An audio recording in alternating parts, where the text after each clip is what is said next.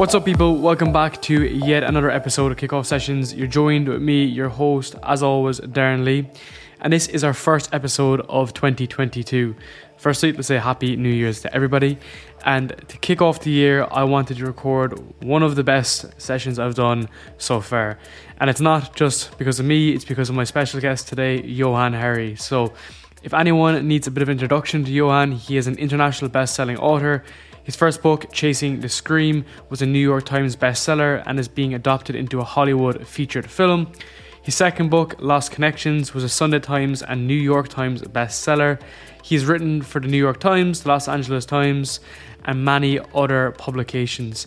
His TED Talk, Everything You Think You Know About Addiction Is Wrong, and the animation based on it have had more than 20 million views in total. His books have been translated into over 18 languages, which brings us to our conversation today. His latest book, Stolen Focus, is all around why you can't pay attention.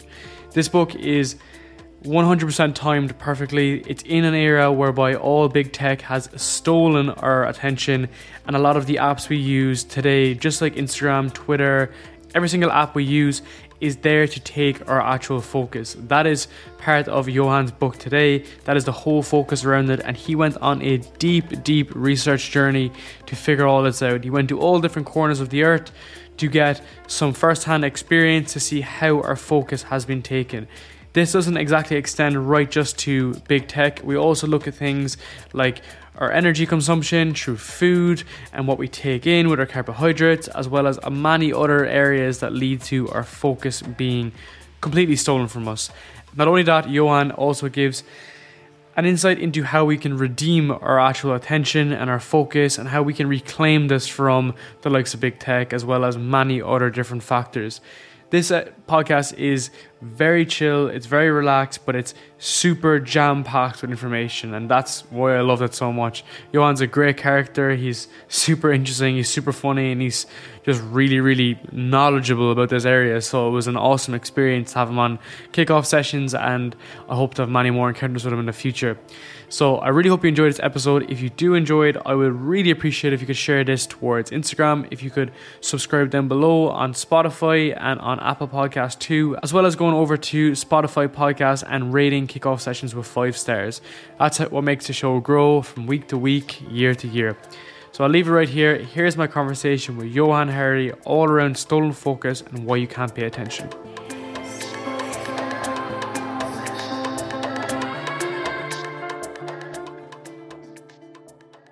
let's do this. Basically, as I said before previously, I loved your first book. I thought it was fantastic. I love the podcast. I think it's great.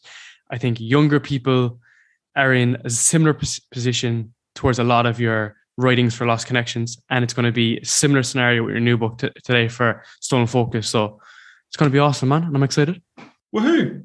Let's do it. Let's do it. So basically, okay.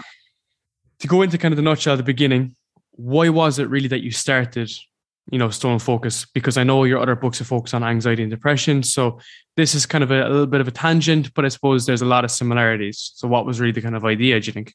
You know, there was this moment when I realized I had to write the book. Um, so when he was nine, I had a godson called Adam who um, became totally obsessed with Elvis Presley. I don't know how he stumbled across Elvis. It might have been on telly or on YouTube or something. Um, and he started just obsessively, for like a week, you know, the way nine-year-olds do, he started obsessively impersonating Elvis. And he didn't know that that style was like a bit of a cliche. So he was doing it totally sincerely. And um, and, and he kept getting me to tell him the story of Elvis's life, right? So I told him the story about how you know Elvis was born in Mississippi and uh, he becomes really rich and he buys his mother this palace and calls it Graceland. And I tried to skip over the bit where he shits himself to death on the toilet, and um, and, and I would get him to just sing Blue Moon with me instead when we got to that point. But but one night when I was tucking him in, he said to me, "Johann, will you take me to Graceland one day?" And I said, yeah, yeah. And he's like, do you promise? And I'm like, yeah, I promise. In the way that you give promises to children, knowing they'll just forget them the next week, right? Uh, so promising that. And I didn't think about any of that again until 10 years later when a lot of things had gone wrong. So Adam um, was 19 by then. He dropped out of school when he was 15. And he seemed in that decade, like a lot of people, to have kind of fractured into smaller parts of himself. So he would just obsessively alternate between his laptop, his iPad, and his phone, right? And it, his life just seemed to be a kind of blur of, um, you know, WhatsApp and YouTube and porn. And um, it, it was like nothing gained any traction in his mind. He's a really nice, he was a really nice person, but but it, it's like his mind was whirring at the speed of Snapchat. Mm-hmm. And and one of the reasons I found this so sad and so anxiety provoking is that I'd seen it happen to so many people, right? In that decade, it felt like people's attention had got much worse. Anyway, one day we were lying on my sofa here in London, and I was looking at him just scrolling and scrolling and fucking alternating between these screens. And I, and I myself was scrolling through a screen and felt this sort of discomfort. And I said to him, let's go to Graceland, right? And he was like, what? He didn't even remember that he'd I'd made this promise. And I was like, no, no, let's go to Graceland. I was like, something's got to break this numbing routine in his life, right? Um, so I said, I'll take you to Graceland. We'll fly there. We'll go all over the south, but it's on one condition, which is that you you every day you leave your phone in the hotel. I can't take you, and you just be constantly looking at your screen. It'll do my head in, right? And he made this promise. And a couple of weeks later, we we set off from Heathrow, right? And when you arrive at the gates of Graceland for a tour, there isn't a human being to show you around anymore. What happens is they they hand you an iPad and you put in earphones, just like the ones you're wearing now, and the iPad guides you around. So it says, you know, go left, go right, and it tells you about where you are. Mm-hmm. And we're so we're walking around. We've traveled like 3,000 miles and we're walking around, and everyone, we're just surrounded by all these blank faced people staring at their iPads, right? And I keep trying to make eye contact with someone to go, oh, this is really, we're the two people who are actually looking around, right? And finally, someone makes eye contact with me. They look down, they look up from their iPad, they look at me, and I'm about to say it. And then I realize that they only put their iPad uh, down so they can take out their phone and take a selfie. And I'm just like, oh, fucking hell. Anyway, we get to the jungle room, which is the, was Elvis's famous room in the mansion. It's got, it's like a fake jungle, basically. And in the jungle room, there's this couple standing next to us. And the guy turns to his wife, staring at the iPad, and he says, honey, this is amazing if you swipe left, you can see the jungle room to the left. And if you swipe right, you can see the jungle room to the right. And she goes, wow. And they start both swiping. And I turned to this guy and I just said, but sir, there's an old fashioned form of swiping you could do. It's called turning your head because we're actually in the jungle room. You don't have to look at it on the iPad. We're, we're literally in that very room, right? And he just sort of looked at me like I was insane, and they just both walked out. And I, and I turned to my godson to to be like, laugh about it, and he was just standing in a corner looking at Snapchat because he'd been doing that the whole fucking time we'd been on this trip. And I, and I just lost it. And I was like, God, you think you're, you know, you're afraid of missing out, but this is guaranteeing you will miss out, right? You can't be present with the things that are right in front of you. And he just he stormed off. And I found him later that night in the Heartbreak Hotel where we were staying, which is across the street from Graceland. Uh, he was sitting next to a, a, swimming pool that was shaped like a guitar, where they constantly play the Elvis song "Suspicious Minds" in a loop. And he just said, "Look, I know something's really wrong, but I don't know what to do about it," and just carried on looking at his phone. And that was when I realized, okay, I need to figure out is something really going wrong with our ability to focus and pay attention? If it is, what is it? So I ended up traveling all over the world, I interviewed the leading experts in the world about focus and attention. And I, I think I figured out the core of what's going on here. After, you know, after doing all that research and after looking around. But it's but it's interesting because like is it necessarily the tech? Is it the fact that you can access Pornhub on your phone? Or is it the fact that you know you net didn't necessarily have it and this is the kind of route that i want to get to is the fact that like of, of course like it's shiny penny syndrome, you can stroll around and see the best apps. But has it just been a generational shift because now we have more access to information? Or let's say, for instance, if you went to this Elvis place when you were young, would you have found other alternatives? Do you get me? So is it a more diminishing effect on our actual generation versus the actual platforms themselves? So what I learned is that there's scientific evidence for 12 factors that can boost or degrade your attention, your ability to focus and pay attention. And most of those 12 factors have been rising all throughout my lifetime, right?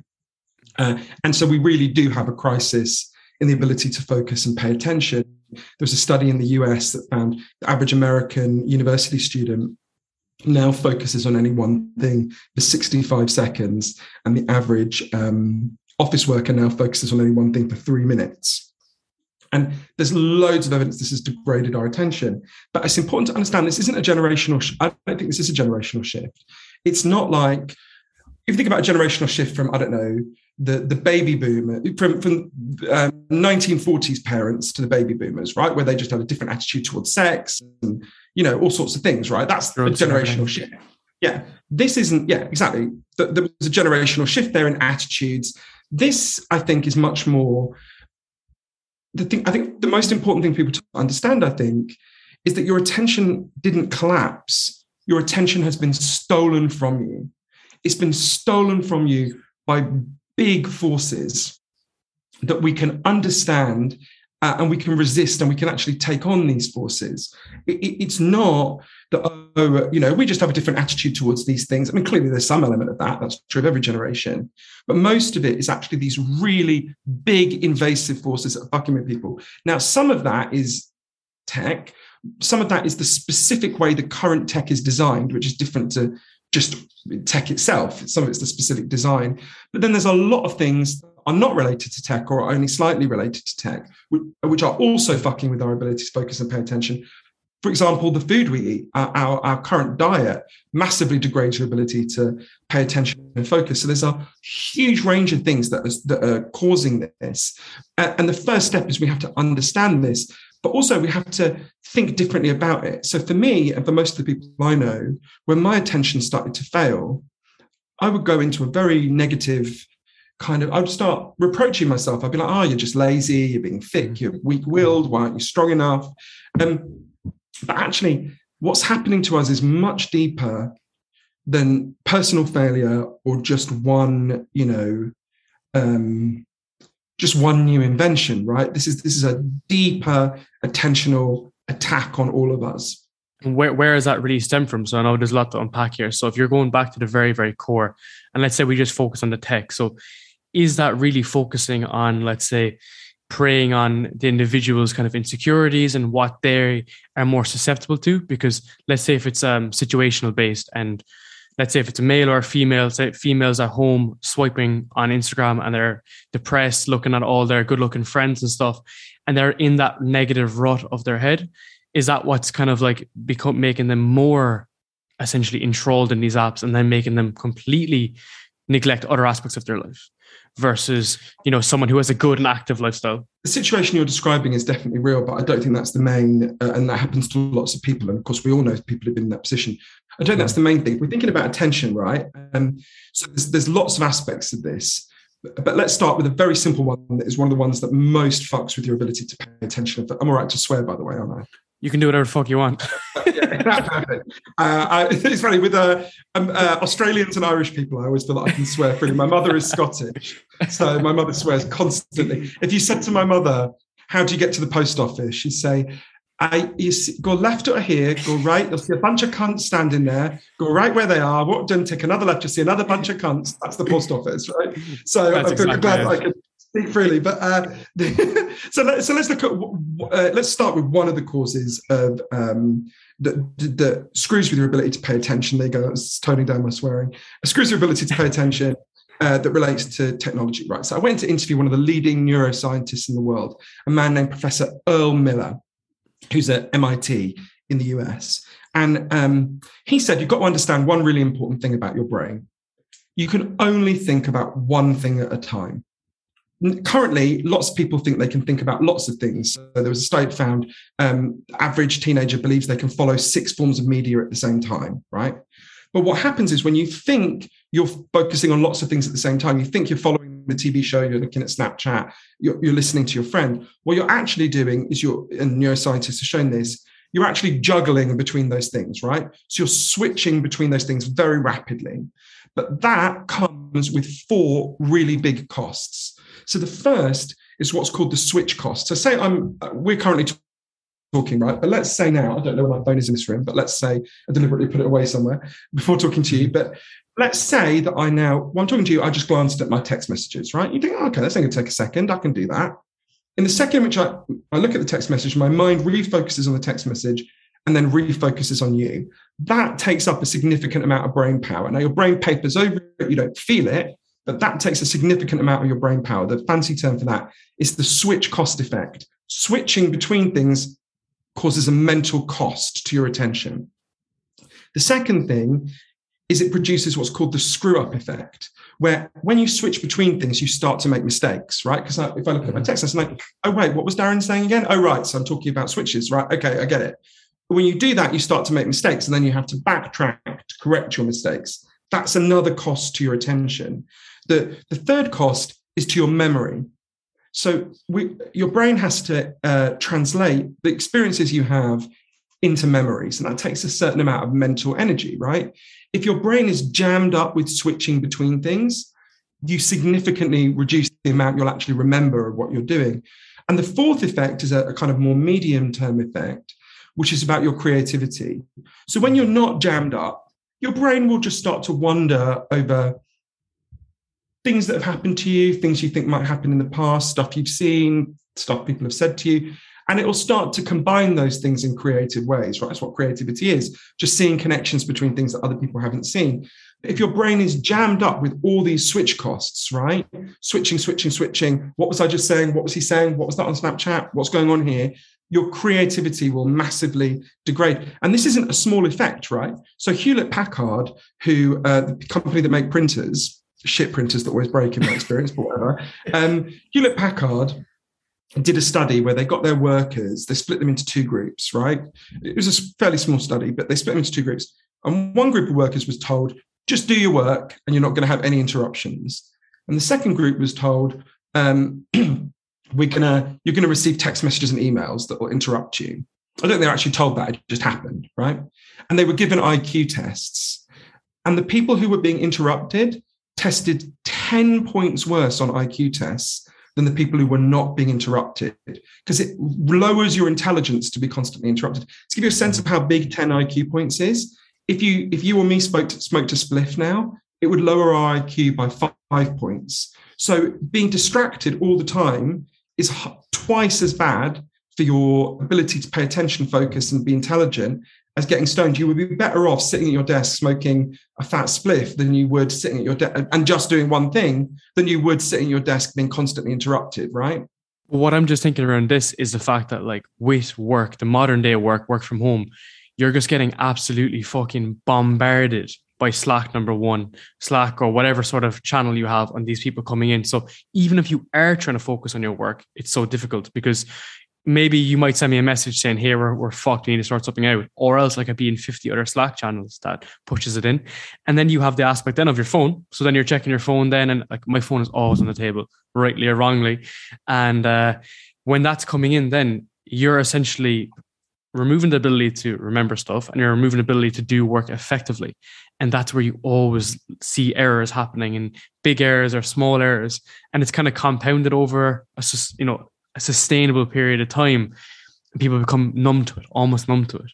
Well, it's become so much our reality that we don't feel it. It'd be like if we were hmm. stoned all the time, and we all know people who are stoned all the time. After a while, they don't really notice they're stoned, right? and in the same way, we, we, are all like that, right? And if you think about it, one of the really important implications of this research on switching is that one of the things it means is that um, so say you look at your screen time on your iPhone and it says you spend three hours a day looking at your phone, right? If that is spread throughout the day, because you look at that and you think, oh, I've lost three hours today. Well, that's bad. But actually, if that three hours was spread throughout the day, you've lost much more than three hours in lost focus. There's a study by a guy called Professor Michael Posner at the University of Oregon that found if you are interrupted while you're doing something, it takes you 23 minutes to get back to the level of focus you had before you were interrupted, right? Now, most people are being interrupted all the time. They never get back to that level of focus, right? Mm-hmm. So we're in this sort of haze of constant distraction. And it's important to understand. So some of that is what you're describing, things like Slack. That's just um, employers just getting it wrong, right? That that's that's employers getting it wrong, right? That's employers profoundly misunderstanding how to get work out of their workers. But a lot of the distraction and interruption we're experiencing is by design so that other people can profit, right? And it's really important to understand this about the current business model of social media. Um, so I interviewed a lot of the kind of people who designed the social media in which we now live, who regret a lot of what they've done. And one of the ways into it that really helped me was just to start with a really basic question, right? Facebook will tell you loads of things. If you opened your Facebook now, it will tell you everyone's birthday. It'll tell you who tagged you in a photo. It'll tell you uh, what you were doing on the same day five years ago. It'll tell you if there's been a terrorist attack and your friends have checked in. What it doesn't have is a button that just says, "Are any of my friends nearby and want to meet up?" Right now, you'd think that would be a really that's very technologically easy to design that button. That'd be a really popular button, right? Lots of times you're sitting at home, you're thinking, "Oh, I wish I wonder who's free right now." Facebook won't tell you that why doesn't it tell you that? Given that it would be really popular, given that I'm guessing everyone listening is thinking, oh, that'd be a useful thing. Why won't it tell you that? It's for a simple and crucial reason that I think helps to explain a lot about our attention. When you open Facebook, Facebook makes money for two reasons, in two different ways, right? The first way is obvious. You scroll down, you see adverts, the advertisers pay Facebook. Okay, that doesn't need much explanation. The second way is everything you do on Facebook is analyzed and sorted by Facebook. Everything you like, uh, the kind of words you use, you message your mum saying you're going to go and buy nappies. Ah, then the person, then Facebook thinks, ah, this is a person with small children. Go down the list. They're constantly building a very detailed profile about you that they then sell to advertisers so that ads, those advertisers can target you, right? So if it was nappies, okay, the companies that sell nappies can target you and not me because I don't have kids, right? So it can go. So every time you close Facebook, both of those revenue streams go away, right? Obviously, you're not looking at Facebook. That's why they won't have that button. Because if that button was there and you could push it and it go, oh, Joe's around the corner and he wants to go for a pint, you go, oh, I'm going to put Facebook down. I'm going to go see Joe, right? Yep. What it shows us, and you wouldn't be interacting through screens. What it shows us is that Facebook's entire technology, this is true of all the social major social media companies, has to be designed to keep you glued to the screen for as long as it possibly can, right? That's the, that's the entire business model. In the same way that KFC's business model is to get you to buy fried chicken, their business model is to prevent you from ever putting down that screen. Now, to do that, they do all sorts of things. We can talk about them. Their whole algorithms are designed to keep you scrolling, to keep you angry, to keep you upset, because that keeps you scrolling longer. Comes back to your the example you were giving of people, you know, getting depressed, looking at everyone else's life. Um, that that they're they're they're constantly um, tracking us and figuring out how best to do that to us they're sending us constant interruptions throughout the day, notifications. I had this amazing moment with Tristan Harris, who's a former Google engineer, mm-hmm. who described this really creepy moment in his life. He was working on the design of Gmail when it first came mm-hmm. out. And one day he was in the Googleplex, the Google HQ, and one of the one of his fellow designers, a nice person, someone he liked, said, why don't we make it so that every time someone receives an email, their phone vibrates a little bit? And everyone said, oh, that's a good idea. And the next week, Tristan was walking around San Francisco and he just hears these vibrations all around him and realizes that was happening all over the world. He adds up the sum and he figured out that his colleagues had created 11 billion interruptions per day at that point. It's much bigger now to people all over the world. Think about the effect that had on people's ability to focus and pay attention, right? So we've got to understand these models are designed to invade and fuck up your attention. That's the point of them. Your distraction is their fuel, right? And what's awesome about the way you've discovered that is the fact that those are the elements that people don't anticipate. So we all understand the photos, like the videos that we're trying to stay attached to, but like that haptic feeling of looking at Gmail is something you would never anticipate, or the feeling of you know refreshing the feed, for instance, on different platforms. So it's kind of like how they're improving the stickiness, which is the kind of element of software here, but how they're keeping them actually really entangled in that one application.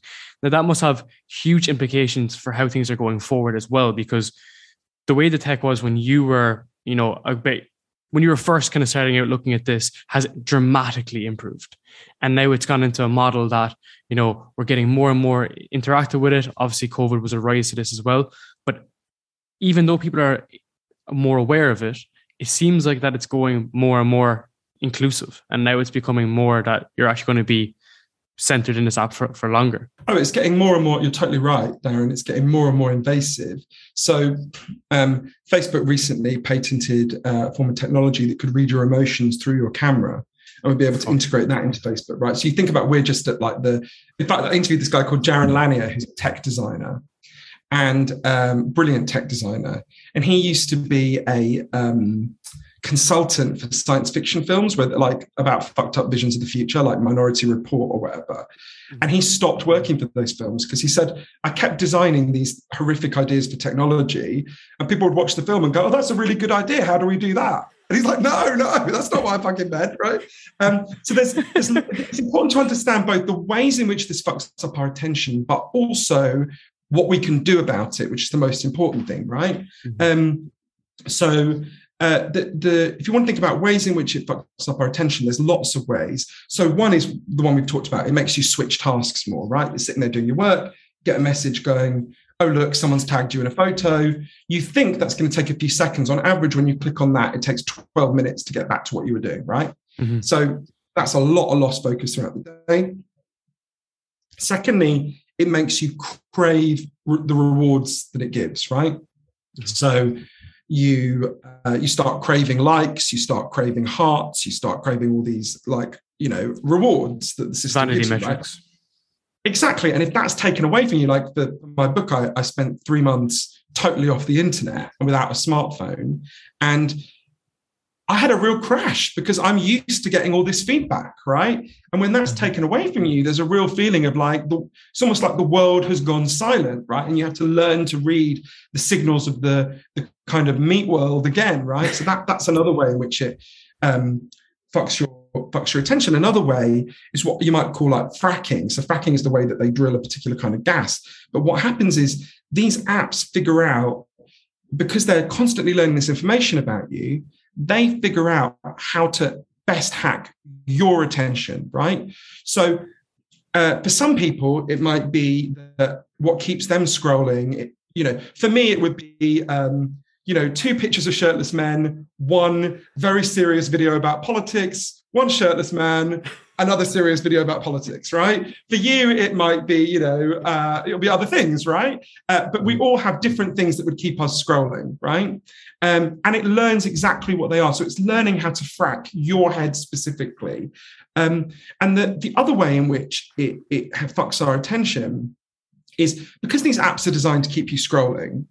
Um, and so they just figure out what make, keeps you scrolling. There's a, a, flaw in human psychology, or not even a flaw, just a feature of human psychology that these algorithms quite quickly figured out, which is we will look at things that make us angry longer than we look at things that make us feel good. Everyone who's had the experience of driving past a car crash knows what that's like, right? You stare at the car crash longer than you stare at the nice flowers the side of the motorway, right? Why is that?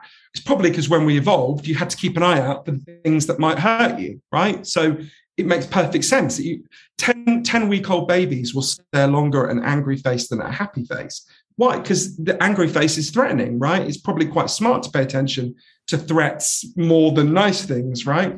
But the problem is when that gets translated into the onto these apps, it means we end up living in a kind of mental space that makes us angrier and angrier and angrier. So for every angry Facebook status update you do, you double the number of likes and shares you get for that Facebook update. So if you're the one who goes, um, went to party today, had a really nice day, had a really nice night, everyone looked good. Okay, you might get some likes. If you go, went to a party tonight, that fucking bitch was getting off with my, you know, with, with my mate's boyfriend, and she looked like a right slag the algorithm will select to highlight and promote that over the nice comment. So it's a system rigged to promote anger, which is why one of the reasons, there are lots of reasons, but one of the reasons why we're living in a much angrier environment now than, than we were five years ago, 10 years ago, right? because it's just so divisive and that's exactly it they just divide and then put people in diff- different silos but what's funny is that it's always the minority that gets the lo- loudest voice so if it's that person that's given giving out shit about someone they get promoted the most. And it's the people that are giving out most that are getting that limelight. And that's where it's like oh fuck you know twitter's a place people come and all give out and fight and stuff. But it's like no it's only like 1% especially when you're taking in terms of politics and like the US election's a perfect example of that, where they just create fire. And I suppose that's just how, but it's interesting because you have that model, okay, which is like the Facebook, um, Twitter kind of approach. But then you have the other model, which is like the TikTok, where it's like you could be fucking anyone and you could just go up and just put something that's highly viral and highly entertaining. And then we'll try to catch you on that model. So it's not necessarily like we're trying to divide you. It's just a fact that we're just trying to show you something on the internet. Yeah, and there's definitely lots of good things about social media as well, right? Loads of mm-hmm. really good things. And it's important to stress there's both good and bad. But the important thing to understand is that we can have all the good stuff without the bad stuff if we change the business model, right? So the the um, so to give you a, a kind of analogy, in the 1970s, it was discovered. So a lot of people at that time painted their house with lead paint. It was just paint that had lead in it, right? And at that time, petrol had lead in it as well. And then it was discovered that if you breathe in lead, it really fucks up your ability to pay attention. It damages your brain, right? Actually causes, it damages your attention. It makes you more likely to be violent. There's all sorts of really bad shit that happens when you breathe in lead. And so we banned lead in paint, right? Now we still paint our houses. You're in a room that was painted. I'm in a room that was painted. We just don't paint it with lead, right?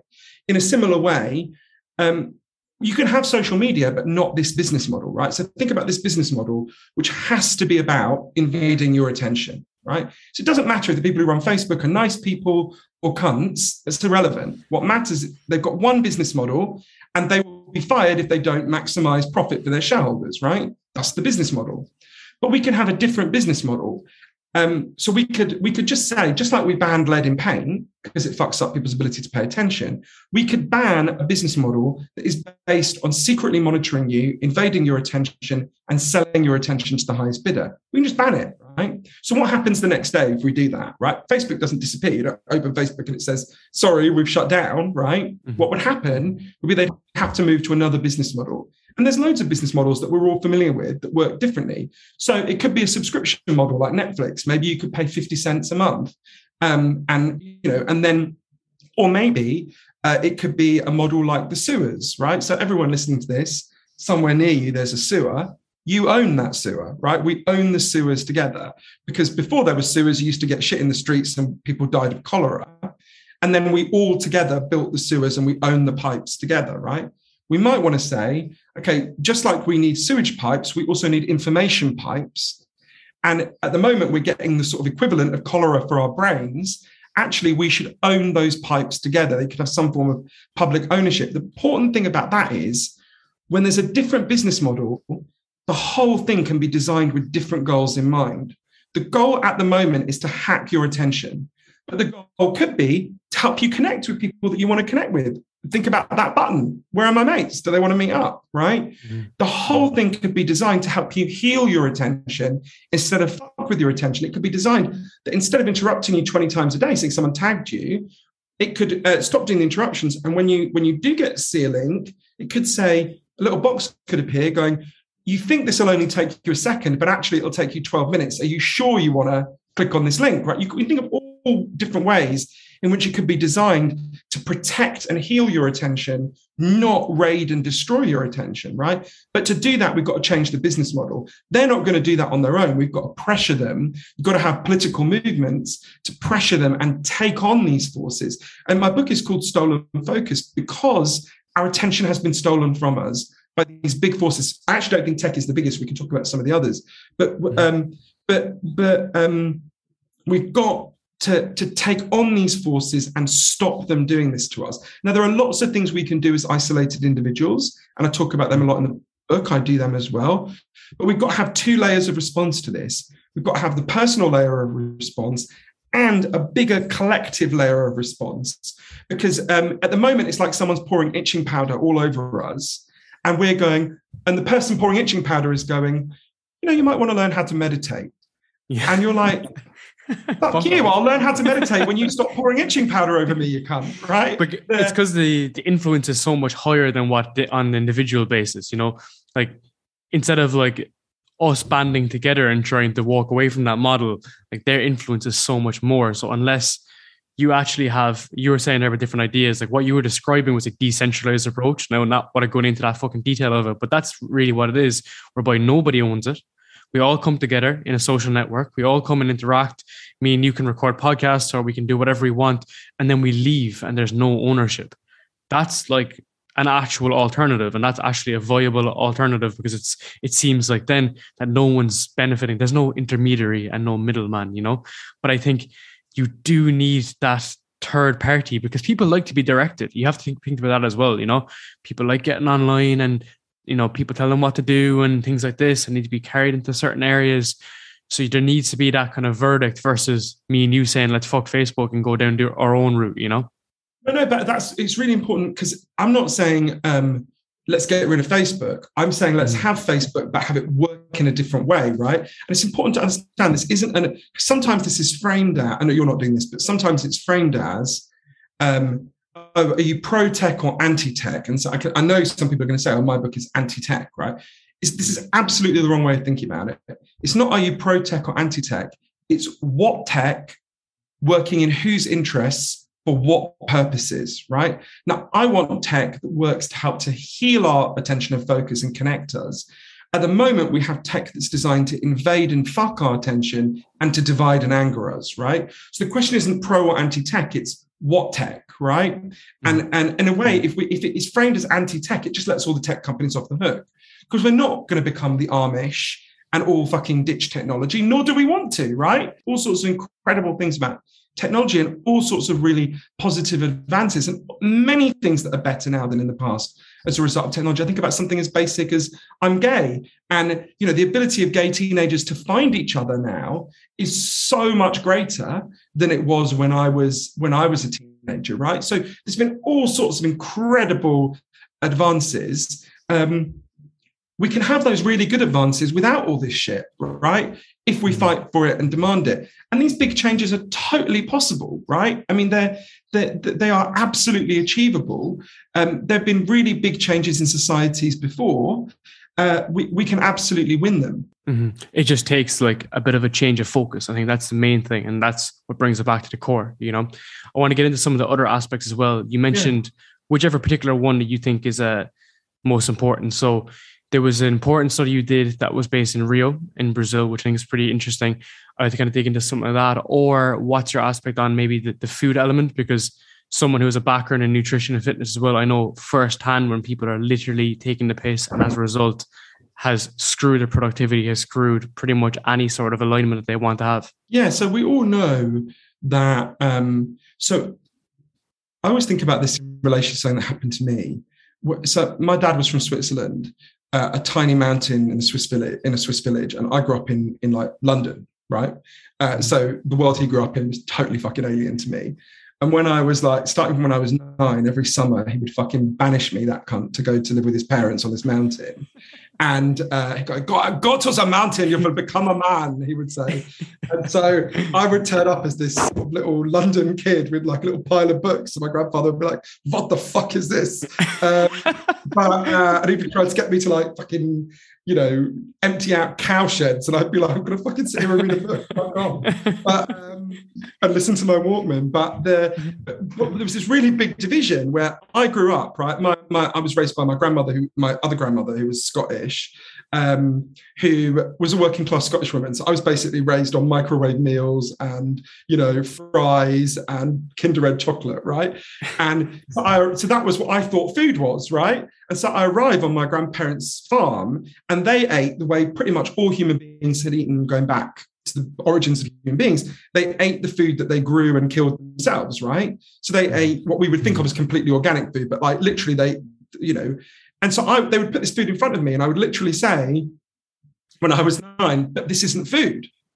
Where is the food? Right? Because I didn't recognize it as food. And I would beg, and I just didn't eat for the first like few weeks. So I was like, what the fuck is this? And after about two weeks, my grandmother, ages away, about two hours from that village, there was a McDonald's in Zurich. And so I managed to persuade her to take me. And when she took me to McDonald's, she refused to eat anything because she looked at the McDonald's and said, But this isn't food, right? Exactly what I'd said to her. So, in the space of those two generations, from my Swiss grandparents to me, the nature of what we eat radically changed, right? Like profoundly changed for all sorts of big reasons, right? That we've moved from fresh, nutritious food that we could prepare and cook ourselves to supermarket prepared food, which is processed. It's full of stabilizers and all sorts of things to stop it going off on the shelf. And that whole process strips it of nutrition, right?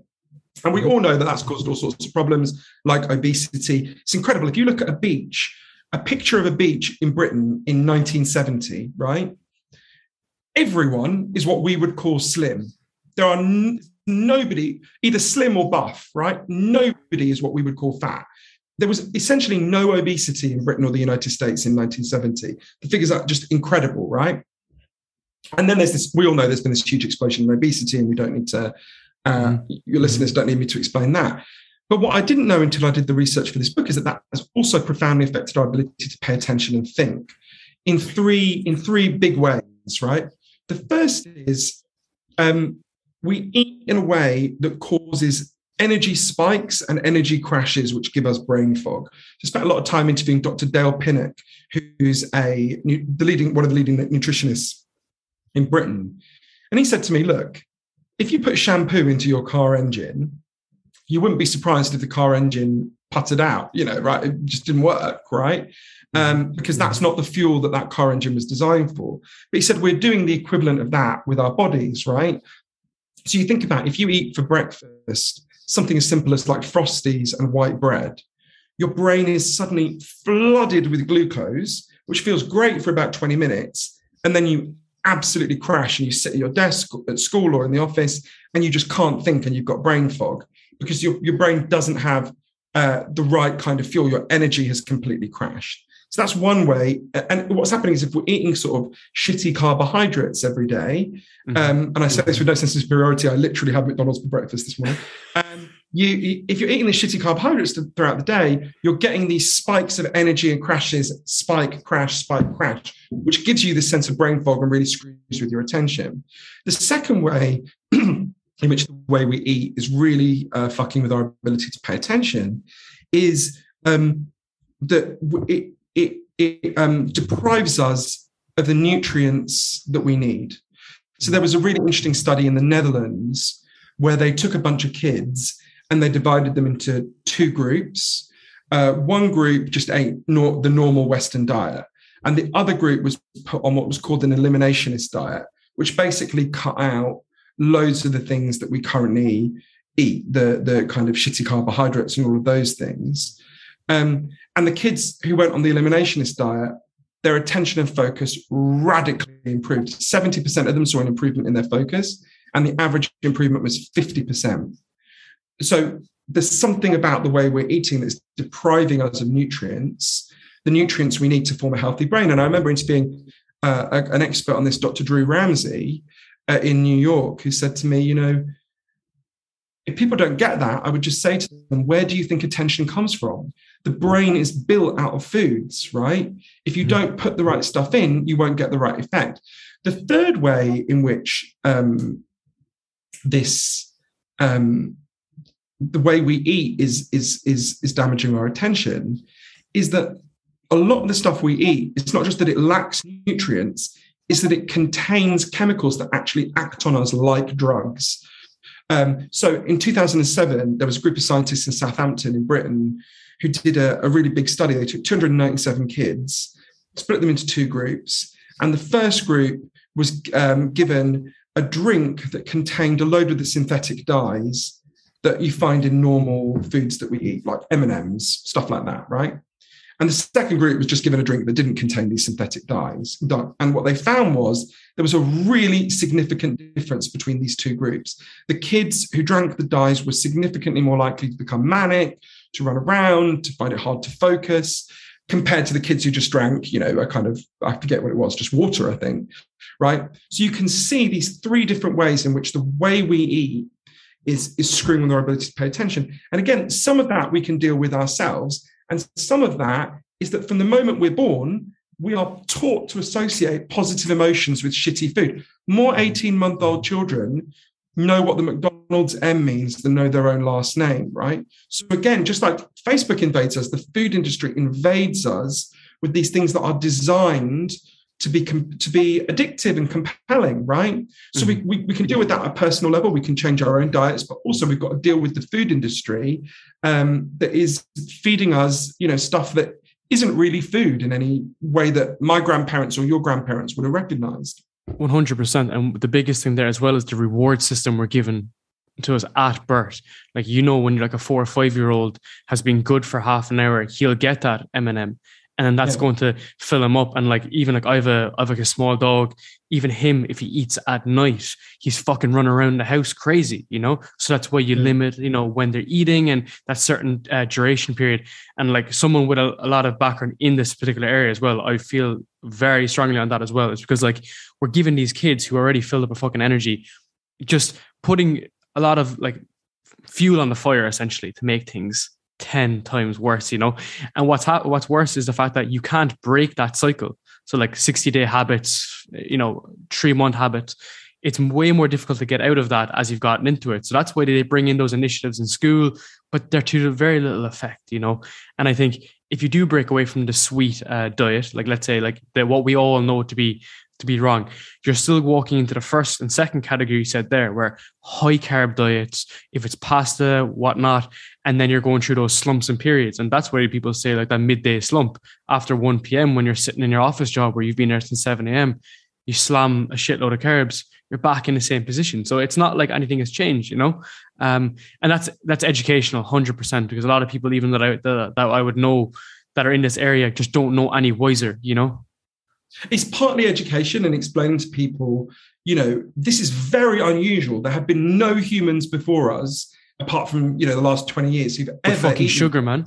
And with the exactly. sugar, sugar since the seventies, that's the main thing. Like, because that's when the sugar was like literally invented for Americans and created all that obesity. Exactly. Uh, so it's partly education, and again, it's partly that layer of saying, okay, part of the problem at the moment is it's um, the food that harms our attention is cheap, it's available, and it is constantly promoted to us. And the food that heals our attention is expensive, is mm-hmm. harder to get, and uh, and it's never promoted, right? Apart from you know little public health campaigns that are nothing compared to the advertising budget at KFC or whatever, right? Um, so we've got to flip that dynamic. At the moment, our government's actually subsidized this shitty bad food, right? Uh, we should be subsidizing the healthy food. The countries that do that, like, and we should be building our cities so that we can walk and bike around them. The the the the because the healthier you get, the more you want to eat healthily. Um, the places that do that, like the Netherlands, Norway, have much less problems with this. So there are places that are already doing this. So again, we've got to tackle it. But this is just one of the ways in which we've been cut off from thinking about our most basic needs, right? I'll give you another really an answer, another example that's very obvious when you hear it, but is um, has changed dramatically in the lifetime of my parents and your parents. So um, we sleep far less than we used to. Since 1942, the average adult sleeps one hour less than they, than they did in 1942. In the last century, the average child sleeps 80 minutes less than they do. So it's reached this very extreme level. Only 15% of us now wake up feeling refreshed, which is extraordinary, right? Um, it was one of the things that was most revealing to me when I spent those three months off the internet and I was away is I st- a I realized how much my body craved sleep. I would wake up in the morning. I remember, never forget about three weeks in, I woke up and I was sort of wandering around. I was sort of thinking, what, I, I feel something really strange. What is this? And then I realized that I had woken up feeling refreshed, like I wasn't tired, right? And I, I was like, whoa, you know, I, I don't remember feeling that ever in my adult life, right? Um, and I interviewed lots of experts on on sleep who, who've discovered how and why sleep, lack of sleep really, really trashes your attention, right? There's a guy called Dr. Charles Czeisler, who's an expert at Harvard Medical School, made this incredible breakthrough. So he did these studies where he puts people in a machine where they're awake and the, the machine tracks what their eyes are doing and also tracks what's going on in their brain. And what he discovered is when you're really tired, you can be looking around and you appear to be awake, but large parts of your brain are literally asleep, right? So you you appear to be looking around you, but you literally can't think about the things that you're seeing in front of you. And you don't have to be that tired to get to that stage. In fact, if you stay awake for 19 hours, um, you your attention degenerates to the same level as if um, as if you had got drunk right? That's an incredible 19 hours, isn't that much? And even if you think, well, I don't pull all nighters, just a week of sleeping for six hours a night gets you again to that level where you're you're as impaired as if you were you were legally drunk. And there's lots of reasons for this. When you're when you're sleeping, you're repairing, right? Your your brain it's, it's like a healthy form of brainwashing, a kind of uh, a watery fluid washes through your brain. It carry it carries away the the um, what one of the experts calls sort of brain cell poop that builds up throughout the day. It carries it down to your liver and flushes it out of your system. Um, your brain can only do that when you're sleeping, and it needs to repair for you know eight hours a night. It needs you to rest, sleep, and do that. Most of us are not getting that now. We're near, we're nowhere near it.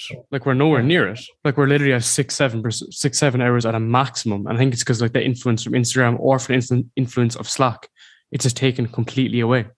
So we're nowhere totally. near that level. 23% of British people sleep on average five hours a night, right? Uh, that is absolutely going to raid your ability to focus and pay attention.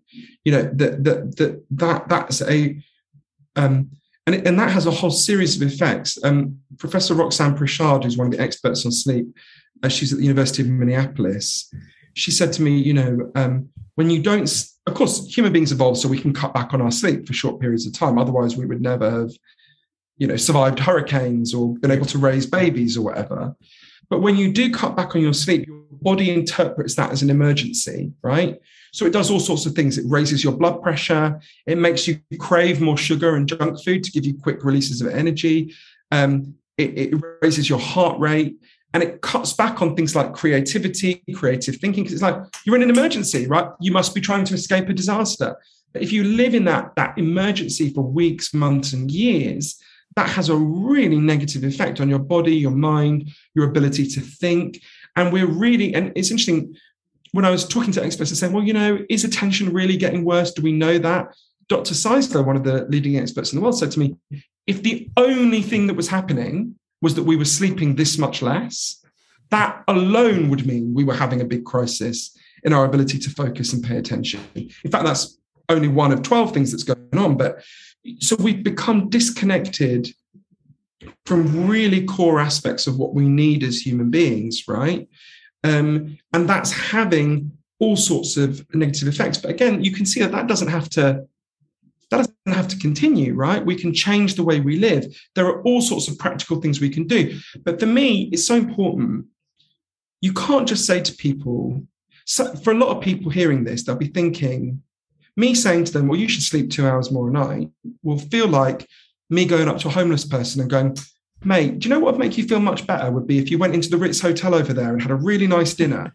And the homeless guy's going to go, yeah, I fucking know that. I can't go into the Ritz, right? So the way we're currently living, it, there's a gap between what we know we ought to do and what we feel we can do. Mm-hmm. And I think there are, so what we have to think about are all sorts of ways we can close that gap. We can change the way we live to get to that point. So I'll give you a very practical example of a place that did something that really helped with this. Lots of people feel they have to check their phone all day and night because their boss might contact them, right? Mm-hmm. So they feel they can't unplug. They literally can't unplug because they're worried about the effect on their employment. So in France in 2016, there was a big problem with this. They, they were having a, a crisis of what they called le burnout, which I don't think you need me to translate. Um, and so the French government set, uh, got a guy called Bruno Mettling, who's the head of Orange, one of the biggest telecom companies in France to do a report, figure out what can we do about this. What he discovered is 25% of French people felt they could never unplug, right? That they had to be constantly checking to see if their boss was contacting them. And it was, you know, if you never rest, it fucks up your ability to think. It just fucks up your life, right? So uh, after studying this for a long time, Bruno Mettling uh, recommended and the French government introduced a new law, very simple. It's called the right to disconnect. And all it says is you have a right to have written and defined work hours, and you have a right that outside those work hours, you don't have to you don't have to check your email, you don't have to answer calls from your boss, right? Very simple, just giving people back the idea of work hours. When I was a kid, the only people who were on call were doctors and the prime minister. Now, half the economy is on call all the time, right? So it was restoring to people the ability to unplug.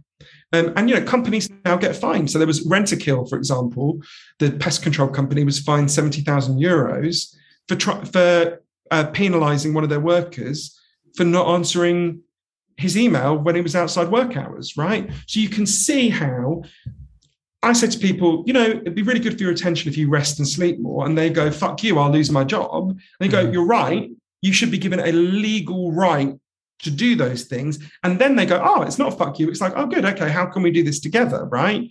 There's all sorts of things like that that we that we can uh, fight for together that make it possible for us to do the things that we want to do to restore our ability to focus and pay attention. Because we all know that a life, if you go through life not able to pay attention to things, you know, you, you can't achieve your goals. You can't, that's not a good life, right? Mm-hmm. It's drawing those lines as well, I think. So, like, if you are like starting in a company, and there's a lot of work I speak to as well, people is like setting those hard and fast rules. So, if it is working 40 hours a week, and if they want you to do an extra 10 hours or whatever, understand this before you go in and make that make that actual agreement. You know, if you need to be on Slack for a certain period, it's only within a certain hour, hour frame. And luckily enough, you can set those, but everything goes out the window. I think when you know shit hits a fan and, and you know we need something yesterday. Like that's the phrase. Like when's it due? Yesterday. You know, so that's the challenge. But I think that's going to be the opportunity as well for people like yourself to plug that fucking gap. You know, and be able to provide that awareness people so they can go and figure it out. But also, I think that I think you're totally right. I also think I interviewed this guy called Professor Jeffrey Pfeffer, who's a professor of organizational management at Stanford University. And he said to me something that, again, is blindingly obvious when you hear it. He said, Ask anyone who supports a sports team, do you want your team to go on the pitch absolutely exhausted? No, mm-hmm. no sports team wants that. You want your players to go on the pitch feeling rested, you know, restored, right? But what we what we're doing in the workforce is the opposite of what we would do with a sport team, sports team. We constantly exhaust people. And again, there are alternatives to that. So in New Zealand, I went to interview um, an amazing man named Andrew Barnes. So Andrew used to work in the City of London, the financial sector, uh, in the 80s when they just deregulated it all. So it was this huge, like macho scream fest, right? You got a picture, men in suits screaming at each other across the stock exchange floor, going sell, sell, or yeah. buy, buy, whatever. He was one of those men, right? So in that world, the way they would have put it is you were um, uh, a fool if you got to work later than 7.30 in the morning and you were a pussy if you left before 7.30 p.m right? So he was just constantly working. He, in the winter for six months he didn't even see the sun because he would leave in the dark and he would get home in the dark right? He, he wouldn't see his kids. He didn't really have a relationship with his children. And eventually andrew quit that life and he went to live in australia and new zealand and actually became a very successful businessman. And he set up a group called a company called perpetual guardian who manage wills and trusts and one day in, in 2018, he was looking at just reading a business magazine and he discovered that, in fact, uh, there had been a study that showed um, on average, the average worker is sitting at their desk for eight hours a day, but they're actually only focusing on their work for three hours a day, right? The rest yeah, is just sort of atrophy. So their life is passing them by. They're at their desk, but they're not working. It's not. It's, it's shit for everyone. It's shit for the employee and it's shit for the employer. So Andrew had this idea. He said, you know, if if we went to a four day week, right? So I paid my staff. I currently pay them for five days for four days, and in return, each of them just worked concentrated more for 45 minutes a day. Actually, that would even out, right? The four day week would be as good as the five day week, yeah. right? And he was conscious of all those years that he had wasted his own life, you know, and not bonded with his kids. So he does this conference call with his company, everyone in the company, says, Hey, everyone, I'm going to give you, we're going to do an experiment for three months, going to pay you the same, you're only going to have to work four days a week. And his head of HR literally fell over when he said it, right? And everyone was like, What is this? Is this a trick? So they they did, but he said, Yeah, we're doing it for three months. And if the com- if we do as well in as we do as well as we do now in three months, we'll we'll make it permanent. So I went and interviewed everyone who worked in the office in Rotorua, which is this little town in New Zealand. It's one of their offices. It's a weird town. It absolutely stinks of farts because they have this sulfur pump. Anyway, very nice place otherwise. Um, and it was really interesting to talk to the people because basically people rested more, they slept more, they, you know, they just felt better when they came to work. And what the company discovered after three months is that in fact they did better working four days than they did working five. And this was seen, this has been seen in loads of different companies across the world. Microsoft in Japan went to a four day week and their productivity went up by 40%. Toyota in Gothenburg in Sweden uh, went to a six hour day, not an eight hour day, and their profits went up by 25%, right? The mechanics there were handling 114% of what they'd handled before in five days, right? Exactly on that principle. If you're knackered, um, you're not going to work as well, right? So um, I think that's again another big fight that we can we can fight for. Sometimes you'll get an enlightened boss like Andrew Barnes will introduce it. More often we'll have to fight for it and pressure our bosses to do it. Exactly. That's why we need trade unions and you know, um, and, and, that's why we need we need also a movement for like as in you show that example of that, and then that's being used, and then you take a couple of more examples, and it comes in together. You know, because I've seen other companies, even London-based startups, they're taking that approach. Well, they're trying to, and they're kind of tinkering with it but it's all driven off the numbers that come back. So if you get that, at least you have a bit of substance to say, fuck Slack at 10 o'clock at night, you know, try cut it down a slightly slow. We're looking at focusing on productivity and nothing else. And I'll leave it on this note, sorry, before we wrap up, because I know you're short for time. Um, I was speaking with someone recently, and someone was saying they were working with a client, and the client was like, How do you know that your employees are always like online and they're always productive? And he was like, that is like the old traditional route of looking at it. We would have originally checked are people online on the on Slack or their their own variation of it. But now we're just looking at is this project done? That's all we give a shit about. It doesn't matter what you do. You can go go to your kids' fucking uh, event in the middle of the day. You can go to the gym if you want to, but we're just focused on the output, you know. And it was it's a different way to look at it. And it's slowly, slowly moving though, you know. Well, and that's Andrew Barnes said that to me when I, I, initially went to see him in New Zealand, obviously before the plague began. But I interviewed him um, about a year into COVID again on, on Zoom. And he said to me, Look, if you had said to a major bank a year ago, would your company be able to carry on functioning if you sent absolutely everyone home and they all worked from home and you couldn't see any of them? Right every head bank in the world would have said, don't be ridiculous, it's impossible. It happened, right? The banks never closed. Um, really, everything seems inevitable that we have things have to work this way until they change, and then people go, "Oh fuck, didn't yeah. have to be like that, right?" They just pivot and None adjust. of these things have to be like that. Yeah, they just pivot and adjust and move on. I know we're stuck for for for time, so I want to just give a small bit of uh, moment just so you can tell us where you can find your book and what date it's out. Oh yes, so people can get the audio book or the physical book or the ebook. You go to mm-hmm. stolenfocusbook.com or any bookshop. Um, and if you go to the website stolenfocusbook.com, you can also see, um, you can listen to interviews with loads of the people that we've talked about in this interview. You can see what a big range of people have said about the book, from Stephen Fry to Hillary Clinton to Naomi Klein um, and um, I meant to read some fucking blurb about it, but it makes me sound. uh, so uh, yeah, and uh, you can figure out where to follow me on social media, um, which I don't look at very much. So, uh, but you can follow me anyway. Um, and um, yeah, that's it. Thank you very Basically, much. Oh, you've I'll, frozen, Darren. No worries. Oh, it's back now. I'll uh, I'll always include all that stuff in the show notes anyway. So all that's going to be there, and it's going to be pretty sweet. And uh, you know what? We'll do something another session in the future as well, like next yeah, fucking that. book, whatever you're doing, and uh, we'll always figure it out from there. You know.